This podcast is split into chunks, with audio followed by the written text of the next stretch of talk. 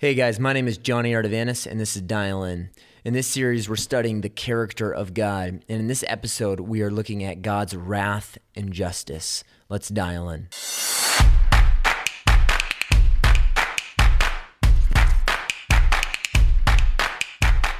The attribute of God that we will look at in this episode is not just undercommunicated, it's often neglected altogether. It's swept under the rug, stuffed in the closet, hidden from plain sight and from plain hearing of many within and outside of the church today. And although it's hidden or suppressed, it is an attribute of God that is no less a member of God's perfections than his grace, love, and mercy. Many may celebrate and champion God's love, but unless they understand his wrath, as we will study in this episode, God's love will inevitably always be cheapened. Many might applaud the goodness of God, but if God is not just, how can God be good? Rob Bell, in his book Love Wins, says this Many Christians believe that Jesus rescues you from God. But what kind of a God is that? That you would need to be rescued from him? How could he be good? How could this God be trusted? He continues by saying Jesus did not use hell to try and compel heathens or pagans to believe in God so that they wouldn't burn when they died. He talked about hell to very religious people to warn them about the consequences of straying from their God given calling and identity to show the world God's love. This might sound good, but the question is is it true? Today, a number of preachers, along with Rob Bell, have become almost apologetic regarding the wrath of God, if not altogether silent. And in order to magnify the love of God, many, including yourself, may be tempted to downplay or even erase altogether the idea of God's wrath. But surely to omit God's wrath is to taint his amazing love. Additionally, whatever your view of God is, it is an inadequate view of God if it doesn't include a category for a God who is wrathful and just. This is the God the world needs to hear about. Maybe you've heard that only grace motivated change is biblical, but how do you reconcile that with the way Jesus himself or the apostles preach? Yes, it is the kindness of God that leads us to repentance, but the only ones who truly experience that kindness are those that realize they need it. Potentially, you've heard God's justice mentioned before in a gospel presentation when someone has said something like, You need to understand the bad news before you understand the what? The good news. But I don't know if God Himself likes that phrasing. Is God's justice really bad news? Do you really want a God that doesn't hate sin? Do you really want a God who is indifferent to the wickedness and evil in the world, potentially the evil that you yourself have experienced? No, God's justice, his wrath, is not bad news, but it's assuredly problematic for sinners outside of Christ. Now, if the biblical doctrine of the wrath of God is true, then it is the most important fact confronting every single one of us at this very moment. More than any political or economic reality, this is the most important reality facing every individual because their eternal destiny depends upon it. Today, there are a number of misconceptions regarding God's justice and wrath, and they run rampant in culture and in our own minds. I'll highlight three of them. One of those misconceptions is that we have to apologize on God's behalf for his justice and his wrath. Many of us maybe feel that we need to help God out, lend him a hand, and we go on a PR campaign for God. We think that we're doing God a favor, but we're not doing sinners any favors who are currently under God's wrath by failing to mention it. A.W. Pink says some would consider God's justice and wrath as a blemish on the divine character. But he says, What does Scripture say? And as we turn to Scripture, we find that God has made no attempt to conceal the facts concerning his wrath. He is not ashamed of his wrath or his vengeance or the fury that he has towards sin. The wrath of God, Pink says, is as much a divine perfection as his faithfulness, power, and mercy. So far from apologizing on behalf of God for his wrath, we need to apologize to God either for doubting what his word declares to be true, or even when we have tried to palatize the God of the Bible by suppressing the reality of his wrath. So, the first misconception is that God's wrath is something we need to apologize on God's behalf for. And the second would be that God's wrath or justice is merely God losing his temper. But this couldn't be any further from the truth. I like what J.I. Packer says. He says, God's wrath is not him losing self control, it is the holy revulsion of God's being against that which is contradictory to his holiness. God's wrath is not capricious, meaning that God is moody. It's not arbitrary, meaning that it's random. It's not bad tempered or conceited or a lack of self control or a selfish fit of emotion. God's wrath towards sin is because it is contradictory to his nature, and God himself hates everything that is evil.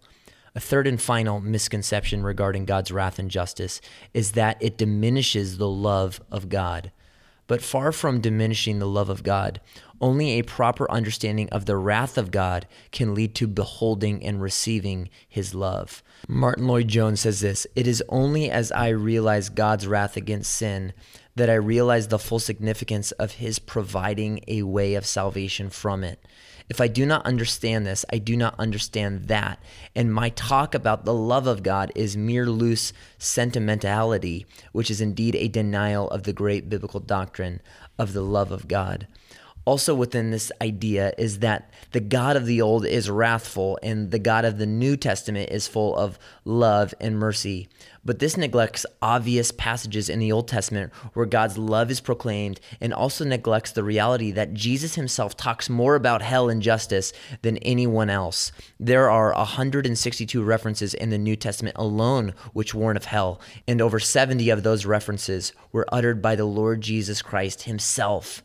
But all of Scripture is God breathed. Red letter Bibles have given us the impression that the words in black are less authoritative and less sufficient. But no, all of Scripture is inspired by God. And in the New Testament, you see both a magnified perspective of God's love and of God's wrath at the cross of Calvary. Now, those were some misconceptions regarding the wrath of God, but now I want to talk about four realities regarding God's wrath. Number one is that God's wrath is provoked. Psalm 7, verse 11 says, The Lord is a righteous judge and a God who feels indignation every single day. Now, God is love, but God's love is not provoked. It's not something that you do that makes God feel love. It is something that is intrinsic and natural to his nature. God loves because he is love, not because you loved him. Now, God's wrath is different than God's love in this. God's wrath is not inherent to his character, it is a response to evil. If there were no sin in the world, there would be no wrath in God. God, for all of eternity past, was not running around furious and fuming and frustrated. No, because there was no sin. And where there is no sin, there is no wrath. This is why God's wrath is referred to as a secondary attribute. God responds to me in wrath because of my sin. God responds to me in love because of who he is. But God's wrath, we understand this, is provoked. And the question is, by what? And the answer is simple God's wrath is provoked by our sin. Our sin provokes God's wrath. God is not simply annoyed or irritated, but is angry and full of fury over all unrighteousness. At the end of the day, we need to consider what is the greatest human problem. It is not that man is lost and need to find our way back on a spiritual journey. It is not that we are wounded and need to be healed. At the core of the human problem is that we are sinners under the judgment of God, and the divine wrath of God hangs over us unless and until it is taken away because our sin has provoked the wrath of God.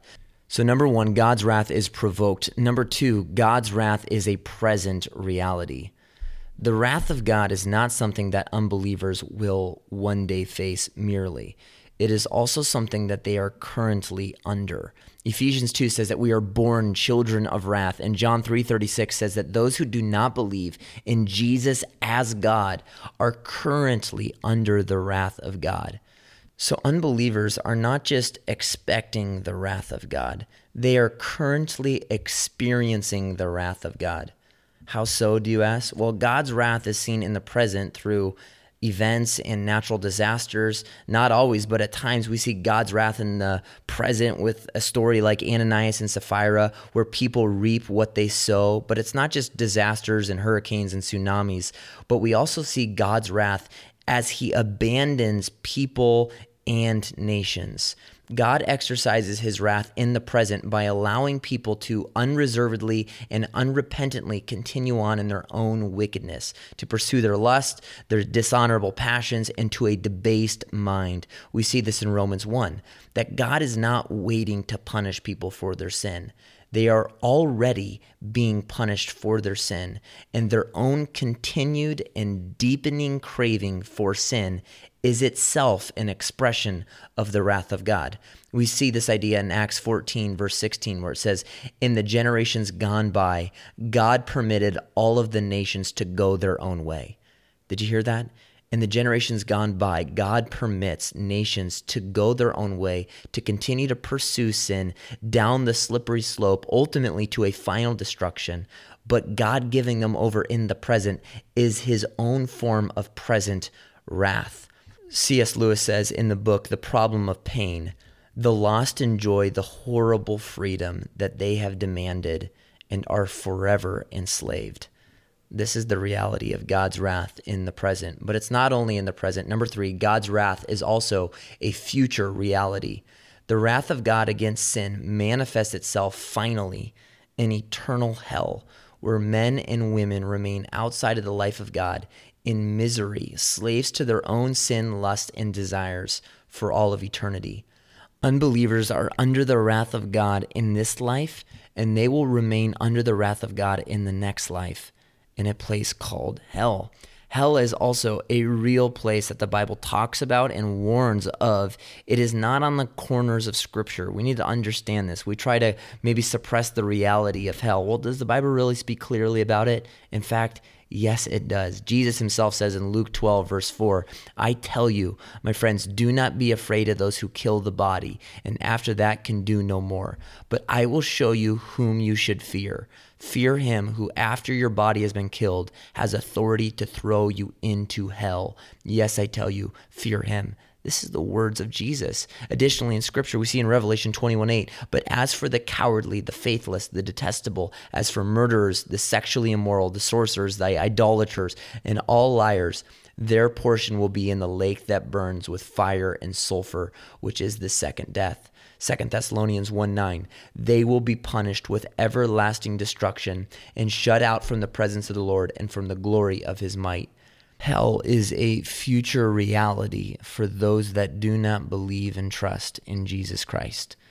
Now, it's important for me to highlight one thing. In both cases of God's wrath, both future and present, God's wrath isn't just on sin, it's on sinners.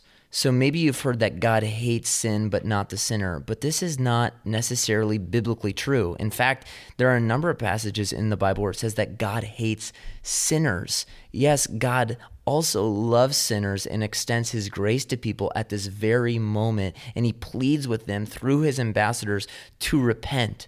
But it is not sin that is punished forever in hell, it is sinners who are punished for all of eternity away from God in hell. So God's wrath is a future reality. And fourth and finally, God's wrath is something that he is slow to bring about. God is slow to execute his very real anger towards sin. Exodus 34 7, it says that God is slow to anger, abounding in loving kindness yet he will by no means spare the guilty. In Psalm 103, the psalmist says, Bless the Lord, O my soul, and all that is within me. Bless his holy name. Why is the psalmist so adamant about blessing and praising the Lord? Well, he says, Because the Lord is slow to anger. We see this also in 2 Peter 3 9. The Lord is not slow in keeping his promises, as some understand slowness Instead, he is patient with you, not wanting anyone to perish, but for everyone to come to repentance. This is the reality of who God is. God is not seeking to slam the door of his grace. He wants people to come to repentance because God's greatest joy is in redemption, in reconciliation, in the reality that hell bound sinners, lost in their own iniquity, can come to him and be saved. So the question is how can God's wrath be removed? In the garden, Jesus prayed, Father, if possible, let this cup pass, but not my will, but your will be done. Jesus says, Let this cup pass. What cup is he talking about? Well, he's talking about the cup of God's wrath. And Jesus drank the full measure of God's wrath towards sin on the cross of Calvary. The love and the wrath of God are both amplified and manifested as Jesus hangs naked on a tree where God the Father's full wrath towards sin was poured out on his one and only Son. This is what makes the gospel amazing and the love of God astonishing. Christ redeemed us from the curse by becoming a curse for us. Calvary will truly never pierce your heart or my heart until we grasp what Jesus bore for us, for you, on that tree. Your passion for Christ is in direct proportion to the degree that you understand the wrath that Jesus bore on the cross. One writer says, It is only as I realize God's wrath against sin that I realize the full significance of His providing a way of salvation from it. And today, the Father extends His love to you not because Jesus died for you, but rather Jesus died for you because the Father loved you and wants sinners to know that Jesus himself on his body on the cross bore the full measure of his wrath towards sin. 1 Peter 3:18 says this, Christ Jesus died once and for all, the just for the unjust, to bring us to God. Every year I'm around a lot of different students and many people often ask me, why do so many students leave the church? at 18 years old. And maybe you've wondered this as well. Why do so many people leave when they're no longer in the environment of their family and their home church? Well, I think it's pretty simple in many cases. They've never believed in Jesus because they have never seen any need for Jesus. And they have never seen any need for Jesus because they have never realized the full depth of their sin and they have never realized the full depth of their sin because they have never realized the extent of God's holiness and his justice and his righteousness. And they have never known anything about God as a judge who hates sin and is angry at sin and is punishing sin now in the present and will for all of eternity. I, I often wonder how many times have students been pleaded with, as it says in Hebrews 10:26, that if they go on sinning willfully after they have received a knowledge of the truth, there no longer remains a sacrifice for sins, but verse 27 of Hebrews 10, a terrifying expectation of judgment and the fury of a fire which will consume them. Students need to understand this, and the church needs to understand this. God's wrath is real. Finally, how do we live knowing that God hates sin and he punishes sin? Well, if you're not in Christ, you need to repent, believe, and flee from the wrath to come. The worst lie of all is the lie people tell themselves. I have nothing to worry about regarding the wrath of God. My God is a God of love. Well, that's what Satan wants you to think. You will stand before God. And if you've condensed God only to his love and have suppressed and denied his wrath, your God is a God of your own imagination and not the God of the Bible. So if you're not in Christ, repent and turn to Jesus. And if you are in Christ, praise God that he has delivered you from his wrath and then, far from hiding or denying or suppressing the reality of God's wrath on a PR campaign for God, you are and I am to urgently and earnestly plead with sinners to be reconciled to God. Because God does hate sin, but he extends his love and mercy and grace through the gospel of Jesus Christ. Stay dialed in.